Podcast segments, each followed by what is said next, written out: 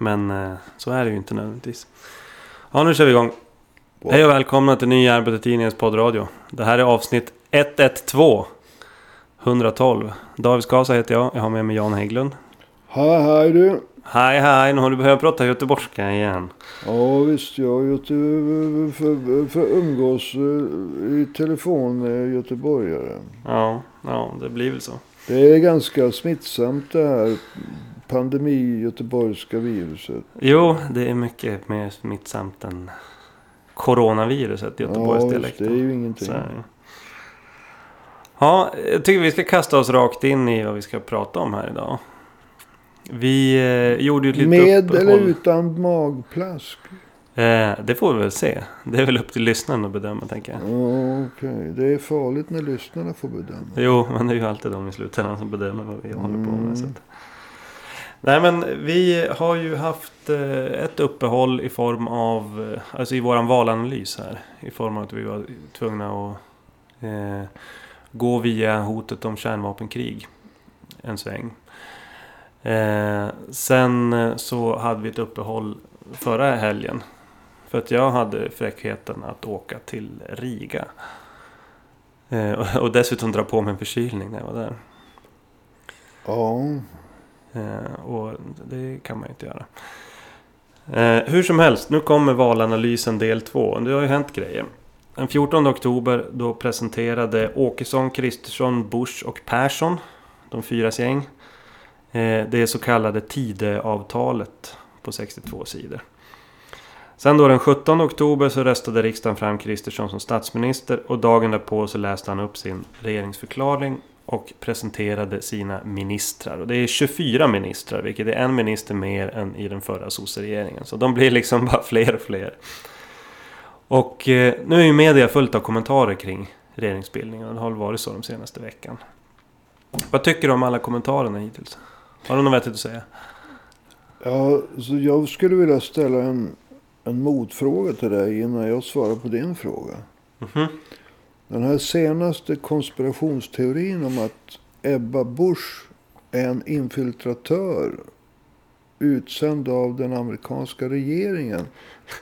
Det finns ju Bush den äldre och Bush den yngre. Och så finns det Ebba Busch. Mm. Tro, tror du att det ligger någonting i det? Jag, jag tror att det är...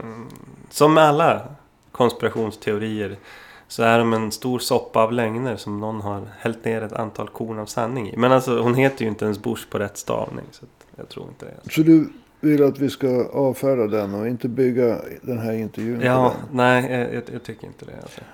Okej. Nej, jag ville bara kolla. Vad heter det?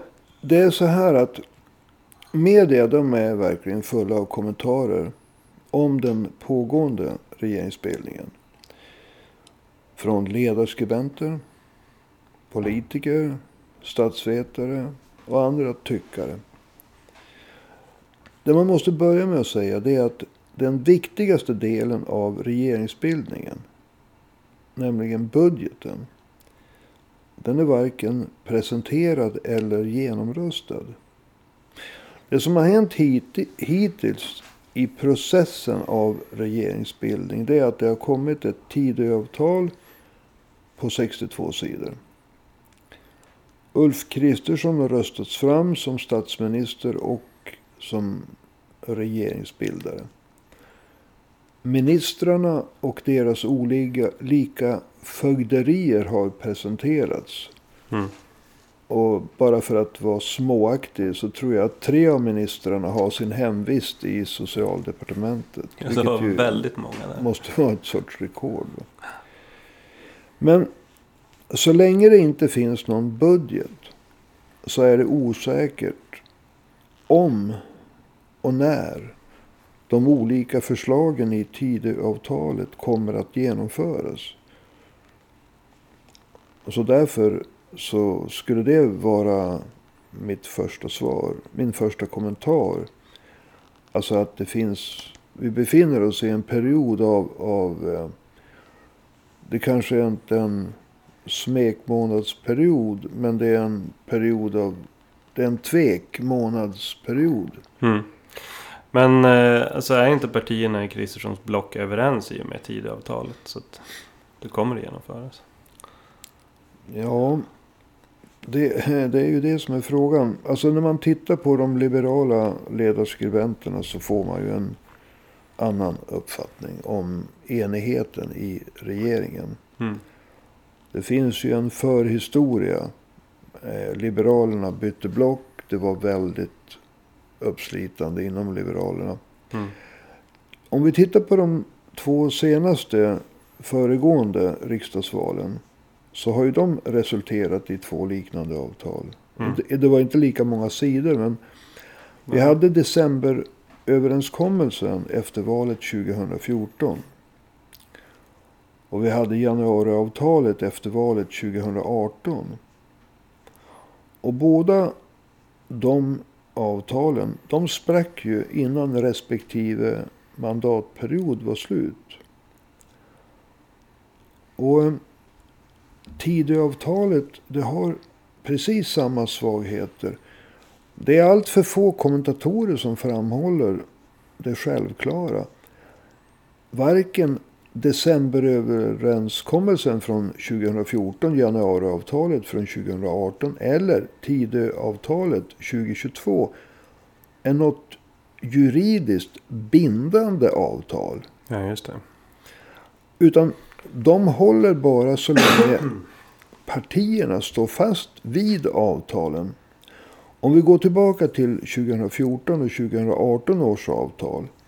Så följer decemberöverenskommelsen från 2014. Och även januariavtalet från 2018. På grund av interna opinionsförskjutningar inom de deltagande partierna. Mm. Om vi tar 2014 års avtal. Året efter så bestämde sig ju Kristdemokraterna för att de skulle jobba för att avveckla decemberöverenskommelsen. Mm. Och då hakar ju Moderaterna på. Det hade skett alltså en opinionsförskjutning. Först inom KD och sen inom Moderaterna. Och därmed föll decemberöverenskommelsen.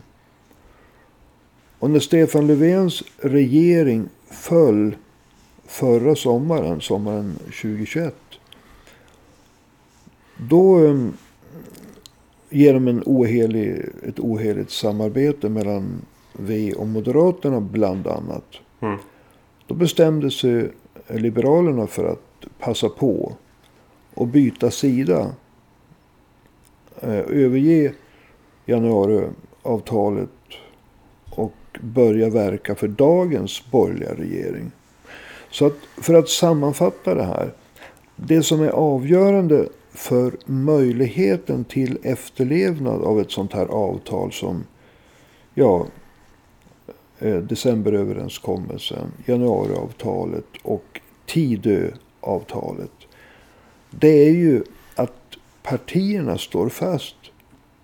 Men om det sker förskjutningar inom ett eller två av partierna som har avtal, eh, undertecknat avtalet. Då faller det. Mm. Utifrån eh, alltså, en potentiell utveckling inom partierna så tycker du att är det en stark eller en svag regering som eh, har, bildats nu och som ska styra i enlighet med det här Tidöavtalet? Ja, alltså om man tittar på hur eh, Ulf Kristersson försöker framställa sig så är det här en stark och enad regering som ska ta tur med stora svårigheter. Men Mm. det här är en svag regering. Och eh, för det första, om jag går tillbaka till att budgeten inte är presenterad och genomröstad. Alltså Sverige har idag Sverige tillhör ett av de länder med högst arbetslöshet inom EU och lägst tillväxt. Och den grunden, den finns innan lågkonjunkturen börjar göra sig gällande på allvar. Och det här kommer att sätta en press på alla partierna Som idag antingen har bildat regering eller utgör en del av regeringsunderlaget. Mm. Men tittar vi på vad som redan idag har visat sig så är ju eh, Liberalerna i, i, i kris. Alltså den uppstod ju redan direkt som Tidöavtalet presenterades. Johan Persson, han har ju... Det, det, finns ju de inom Liberalerna som vill att han ska så att säga ställas inför partirådet. Ja, just det. Alltså det finns en oenighet uppenbarligen. Mm. Om ifall man ska stödja olika inslag i Tidöavtalet. Och en del säger det här avtalet borde ha godkänts först av partistyrelsen. Johan Persson och andra säger att nej men det var ju klart att det var riksdagsgruppen som det skulle förankras i. Mm. Och då tycker de som är missnöjda att vi måste inkalla partirådet. Och partirådet det var det råd som avgjorde att Liberalerna övergav Stefan Löfvens regering. Och gick över till Ebba och Ulfs sida. Mm. Partirådet är det näst högsta beslutande organet inom Liberalerna förutom partikongressen. Mm. Så att det är ju alltså full kris. Ja, det är och, väl massa kritiker inom Liberalerna. Ja, och, och eh, låt mig nämna två. Här i Umeå så finns det en ny ledarskribent som heter Sofia. Och hon skriver så här. Hon är väl på den oberoende liberala tidningen Västerbottens-Kuriren? Ja, liberal och frisinnad. Precis. Hon skriver så här. Att eh, SD vill ha en auktoritär stat. Där polis och militär har långt gående befogenheter. Att godtyckligt ge sig på och straffa människor. Även medborgare. Om de inte finner sig i deras, SDs, auktoritära förslag. Eller har en, enligt SD, klandervärd livsstil. Och sen kommer det, och lyssna nu noga. Eller med ett annat ord. De vill införa fascism i praktiken. Och ska jag ta denna Sofia, ledarskribent i den frisinnande liberala tidningen VK på allvar så ingår just nu Liberalerna i en regeringskonstellation som i sig innehåller ett parti som vill införa fascism inom praktiken. Mm. Och det enda logiska då, det är ju att motverka att det införs fascism inom praktiken. I praktiken? I praktiken, i praktiken. Och, och det är ju ganska extremt. Mm. Alltså, anser du det på allvar? Eller är du inte bara en ordens posör? Då måste du naturligtvis inte bara lämna den liberala sfären. Du måste ju också starta en motståndsrörelse. Du måste bilda ett nytt parti. Ja, Bengt Westerberg han hade någonting som heter Folkliberalerna. Ja, just det. Ja, det vart ju inte så mycket av. Nej, men de kanske får en um, nystart Sen har vi en tidigare partiordförande som heter Maria Leisner. Och hon hamnar i ett liknande dilemma. Men eh, alltså, hon säger att hon är väldigt ja, nedslagen, minst sagt, av innehållet i Tidöavtalet. Eh, vad ska hon då göra? Mm. Ja, hon berättar att hon gråter. Mm. Och det är väldigt tråkigt att människor måste gråta. Mm. Men sättet, alltså missförstå mig nu inte. Jag tycker att hon använder, vad heter det, det här med att gråta för att ta sig ut ur ett, ett, ett intellektuellt, politiskt, moraliskt dilemma. Mm. Den som gråter kan inte ställas till svars. Men om du är så missnöjd. Varför inte gå ut? Varför inte bilda ett bättre liberalt parti? Nej men jag gråter ju. Alltså, ja, ja, det finns många människor som gråter för att de är förtvivlade. Det finns en, andra som döljer sitt politiska dilemma genom att säga jag gråter och därför ställer inga mer frågor. Kräv mm. ingen, intellektuell stringens, politisk rak, rakryggadhet. dåligt, dålig svenska. Alltså vad jag vill säga är att Liberalerna befinner sig redan i en djup kris. Ja. Och eh, om vi ska sammanfatta det här. Om det är någonting Sverigedemokraterna är kända för så är det att producera avhoppare. ja, det har ju varit en del. Om Liberalerna spricker så kommer det också att bli avhoppare. Mm. Svaret på din fråga det är att Ulf Kristersson leder en svag regering och med en kommande lågkonjunktur som sätter press så kan den bli väldigt svag. Mm. Och om dessutom det uppstår protester. Så då kan de här processerna av eh, interna kriser, framförallt i Liberalerna, eh, påskyndas och Mm. fördjupas och breddas. Ja, om vi flyttar oss till själva Tidöavtalet. Och vilken politik man kan förvänta sig av den här nya regeringen. Är det några frågor där som du tycker sticker ut? Ja, det är ju uppenbarligen två frågor som sticker ut. Och det är ju kriminalpolitik och invandrarpolitik. Ehm, och eh, det är ju så att Sverige har under en lång period tagit emot alldeles för många asylsökande. Eh, Det är ju så, det är så, det är verkligheten. Mm. Och varken den svenska arbets eller bostadsmarknaden har kunnat integrera alla som har fått uppehållstillstånd. Mm. Eh, det är ju uppenbart att det finns samtidig brist på eh, yrkeskunniga i en rad branscher. Och samtidigt finns det väldigt många långtidsarbetslösheter, arbetslösa. Och arbetslösheten i april låg ju på över 17 procent för personer födda utomlands. Den låg på 5,4 tror jag för de som var födda i Sverige. Mm. Så att det går inte att argumentera så här. Vi tog emot så många invandrare för vi behövde arbetskraft. Nej. Och så ska det inte heller vara. Eh, De som söker asyl, de, de söker skydd. Arbetskraftsinvandring, det är någonting annat. Jo. Men att, att Sverige tog emot eh, en, en eh, orimligt stor andel av de asylsökande som kom till EU. Det har skapat väldiga problem. Och här måste det till en förändring. Och det tänker den här regeringen försöka genomföra. Ja. Vad som försvinner i diskussionen.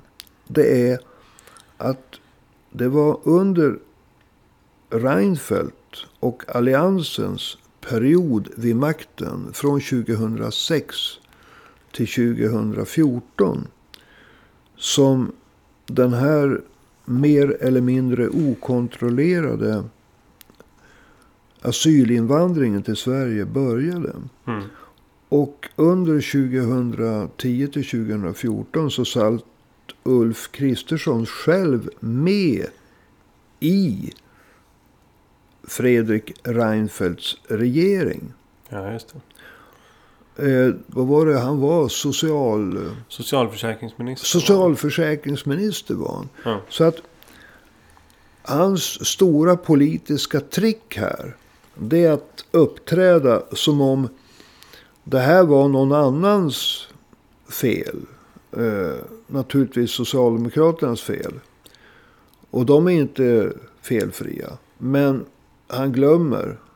Det hade varit klädsamt om han i regeringsförklaringen hade sagt att vi moderater, vi måste nu städa upp när det gäller de problem vi själva har varit huvudansvariga för att skapa. Tillsammans med KD, Liberalerna och Centern. Tillsammans med KD, Liberalerna och Centern. Eh, Och eh, Miljöpartiet. För det Ja. var en uppgörelse där i mars.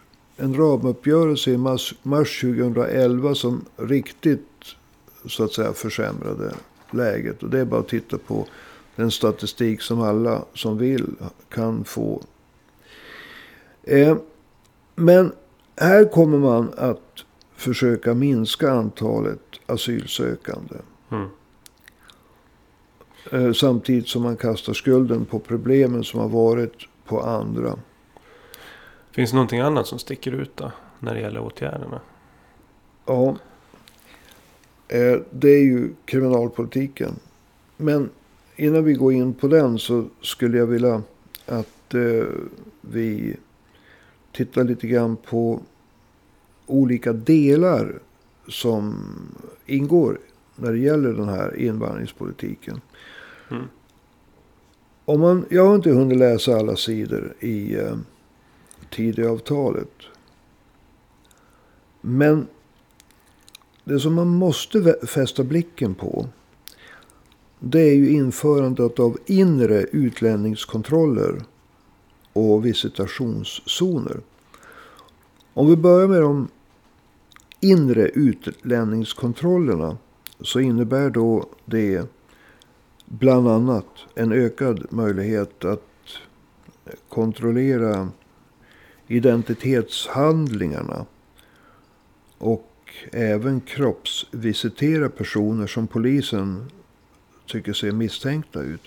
Mm. Den här metoden med inre utlänningskontroller den har funnits tidigare under namnet REVA, REVA. Men den avvecklades. REVA-metoden kom att kritiseras mycket hårt. Mm. Därför att den gav upphov till godtycke. Och den kom också att spegla vissa rasistiska fördomar som fanns hos polisen i vissa områden av Sverige. Syftet var inte dåligt. Det var att hitta personer som vistades illegalt i Sverige. Men jag upprepar, metoden avvecklades. Den kom efter alltså kritik för att den, de ökade befogenheterna i kombination med rasistiska strömningar bland vissa, inte mm. alla, mm. poliser. Det, kom, det, det, det, det, blev alltså väldiga spänningar av den och den avvecklades. Jag för mig att det dessutom spelade in det här med man förut. Jag vet inte om det är så. Polisen fortfarande. Man jagade pinnar du vet. Och ja. de fick liksom pinnar. Inte för att de hittade folk som fanns illegalt i Sverige. Utan det var för antalet de hade kollat. Alltså pinnar som i poäng? Jo, precis. Eh, alltså man jobbar på ackord? Jo. Och det är klart att det blir en väldigt konstig... Eh, det blir som en, en, en, en, väldigt konstigt sätt att arbeta om, om det är liksom poängsystemet bygger på att man testar så många som möjligt. Eller kollar så många som möjligt. Ja. Inte på hur många man får fast. Så att inre utlänningskontroller det är en problematisk metod. Jo. Den andra då, alltså visitationszonerna. Eh, de syftar ju till att hitta exempelvis vapen och handgranater. Både på människor i fordon. Ja. Och vi vet ju alla eh, vad som har hänt i Sverige när det gäller skjutningar. Tyvärr alltså, Sverige ligger ju i den här negativa toppen. Jo. I Europa. Ursäkta, jag tog en klunk vatten. Jo, alltså Sverige ligger ju i, i, i topp här inom EU. Mm när det gäller med män, alltså skjutningar och när det gäller människor som dör av skjutningar. Eh, visitationszonerna är uppenbarligen också eh, en, en, sak som kan komma att missbrukas. Och skapa, spegla alltså fördomar inom Polismyndigheten och överhuvudtaget inom rättsvårdande myndigheterna. Samtidigt så ska man ha klart för sig att de kriminella nätverken som måste bekämpas.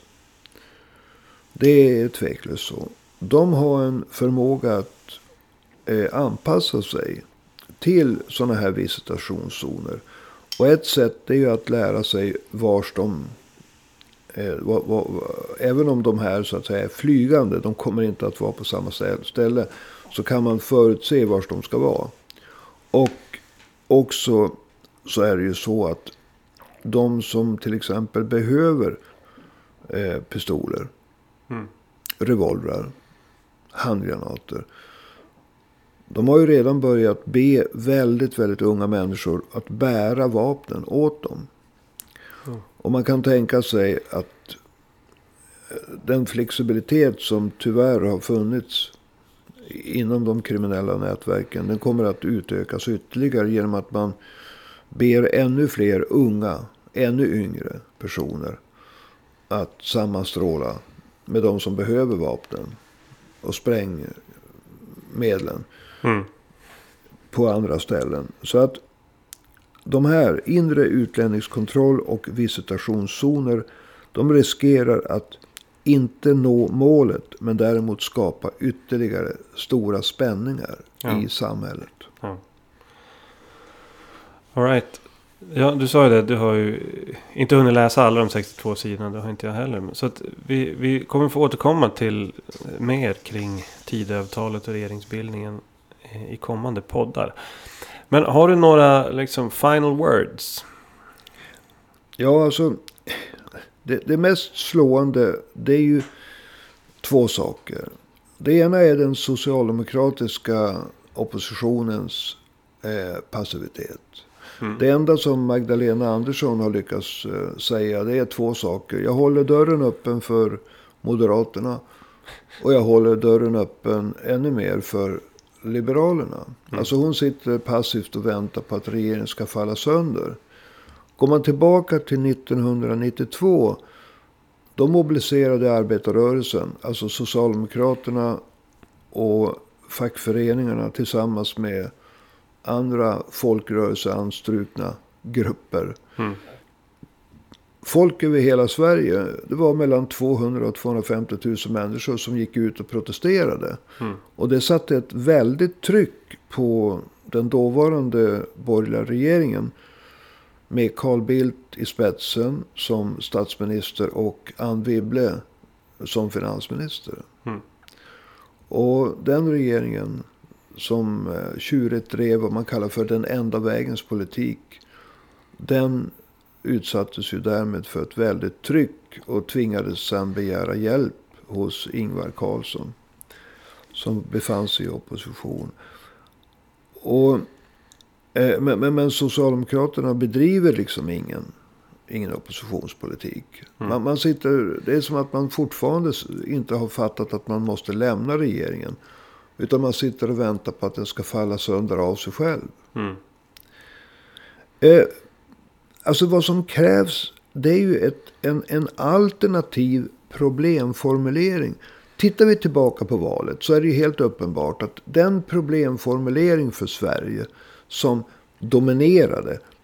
Det var frågor som invandringen.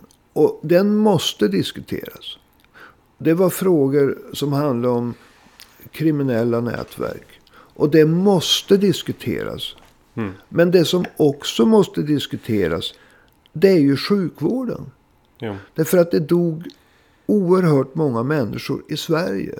Mer än i Norge, Danmark, Finland. För att ta några näraliggande exempel. Vi måste satsa Under mer... coronan tänkte du? Ja, i pandemin ja. Mm. Vi måste satsa mer på sjukvården, inte mindre. Vi måste satsa mer på äldre omsorgen och andra omsorger, inte mindre. Vi måste förstärka anställningsskyddet. Vi måste organisera de oorganiserade arbetarna inom LOs yrkesområden. Och de blir bara färre och färre som är organiserade. Mm. Vi måste bekämpa skattesänkningar för att kunna upprätthålla sjukvård och omsorger och även skola. Alltså när Moderaterna säger det måste alltid löna sig att arbeta. Men det, det låter bra. Men alltså det ska inte ske genom en kombination av att man sänker bidragen så att man pressar ut folk som egentligen inte borde arbeta till låglönejobb. Mm. Alltså bakom allt det här i väntan på en fördjupad lågkonjunktur så får det, det får inte mötas med passivitet. Utan jag som tillhör ett parti som utgör en del av arbetarrörelsen. Jag vill kämpa för tillsammans med, med, med det parti jag tillhör. Men också tillsammans med en bredare krets. Att förskjuta balansen när det gäller problemformuleringen. Vad behöver Sverige? Till att inte bara vara eh, den moderata regeringens problemformulering. Som ju fokuserar nästan helt och hållet på invandringspolitiken och kriminalpolitiken. Jag mm. säger det igen, det är viktiga frågor. Men vi måste balansera det genom att kräva ökade resurser till sjukvård, omsorger, skola, anställningsskydd. Vi måste organisera de allt fler oorganiserade arbetarna som ofta kommer från andra länder. Och därmed överbrygga eh, spänningarna i samhället. Och det kommer att göra, tror jag, oändligt mycket mer än visitationszoner och inre, utlännings, eller, eh, inre utlänningskontroll. Att organisera de oorganiserade eh, arbetarna som inte är födda i Sverige. Det viktigaste sättet att överbrygga det är att organisera de oorganiserade. Och därmed tror jag inte att det i sig räcker för att bekämpa de kriminella nätverken. Men alltså just nu är problemformuleringen för Sverige väldigt olyckligt ensidig. Mm. Alright, men du, med de orden så tycker jag att vi eh, avslutar för idag. Okej. Okay. Jag får tacka så mycket. Jan Hägglund. Ja, får jag några pengar till bensinen hem då? Nej, men du kan få en klapp på axeln och en tummen upp. Ja, ja man får väl vara glad för, för, för, att man inte får en smäll på käften. Ja. ja. men du vet alla som hänger på sociala medier. De jagar ju sådana här likes. Tummen upp och sådana här grejer. Så att du får en sån också. Fast i mm. verkliga livet. Där. Här, tummen upp. Eh, om du som lyssnar på det här eh, tyckte att det var intressant. Så kan du ju också faktiskt inte göra som jag och bara ge eh, en tumme upp. Utan du kan även swisha oss ett bidrag faktiskt. Eh, vårt swishnummer är 123 504 7105. Alltså 123 504 7105. Och dit kan man swisha både små och stora bidrag. Om man skriver diesel på dem, de är öronmärkta till mig. Ja, eh, om du tror att vi kommer att öronmärka bidraget som du skriver diesel på till Janne. Så märk det med diesel. Men eh, ja, i slutändan så kommer han att få en tumme upp och en klapp på axeln. Eh, så att eh, med, med de orden så avslutar vi för idag. Jag heter David Skasa. Du har lyssnat på Nya Arbetartidningens poddradio och vi hörs igen om en vecka. Hej hej!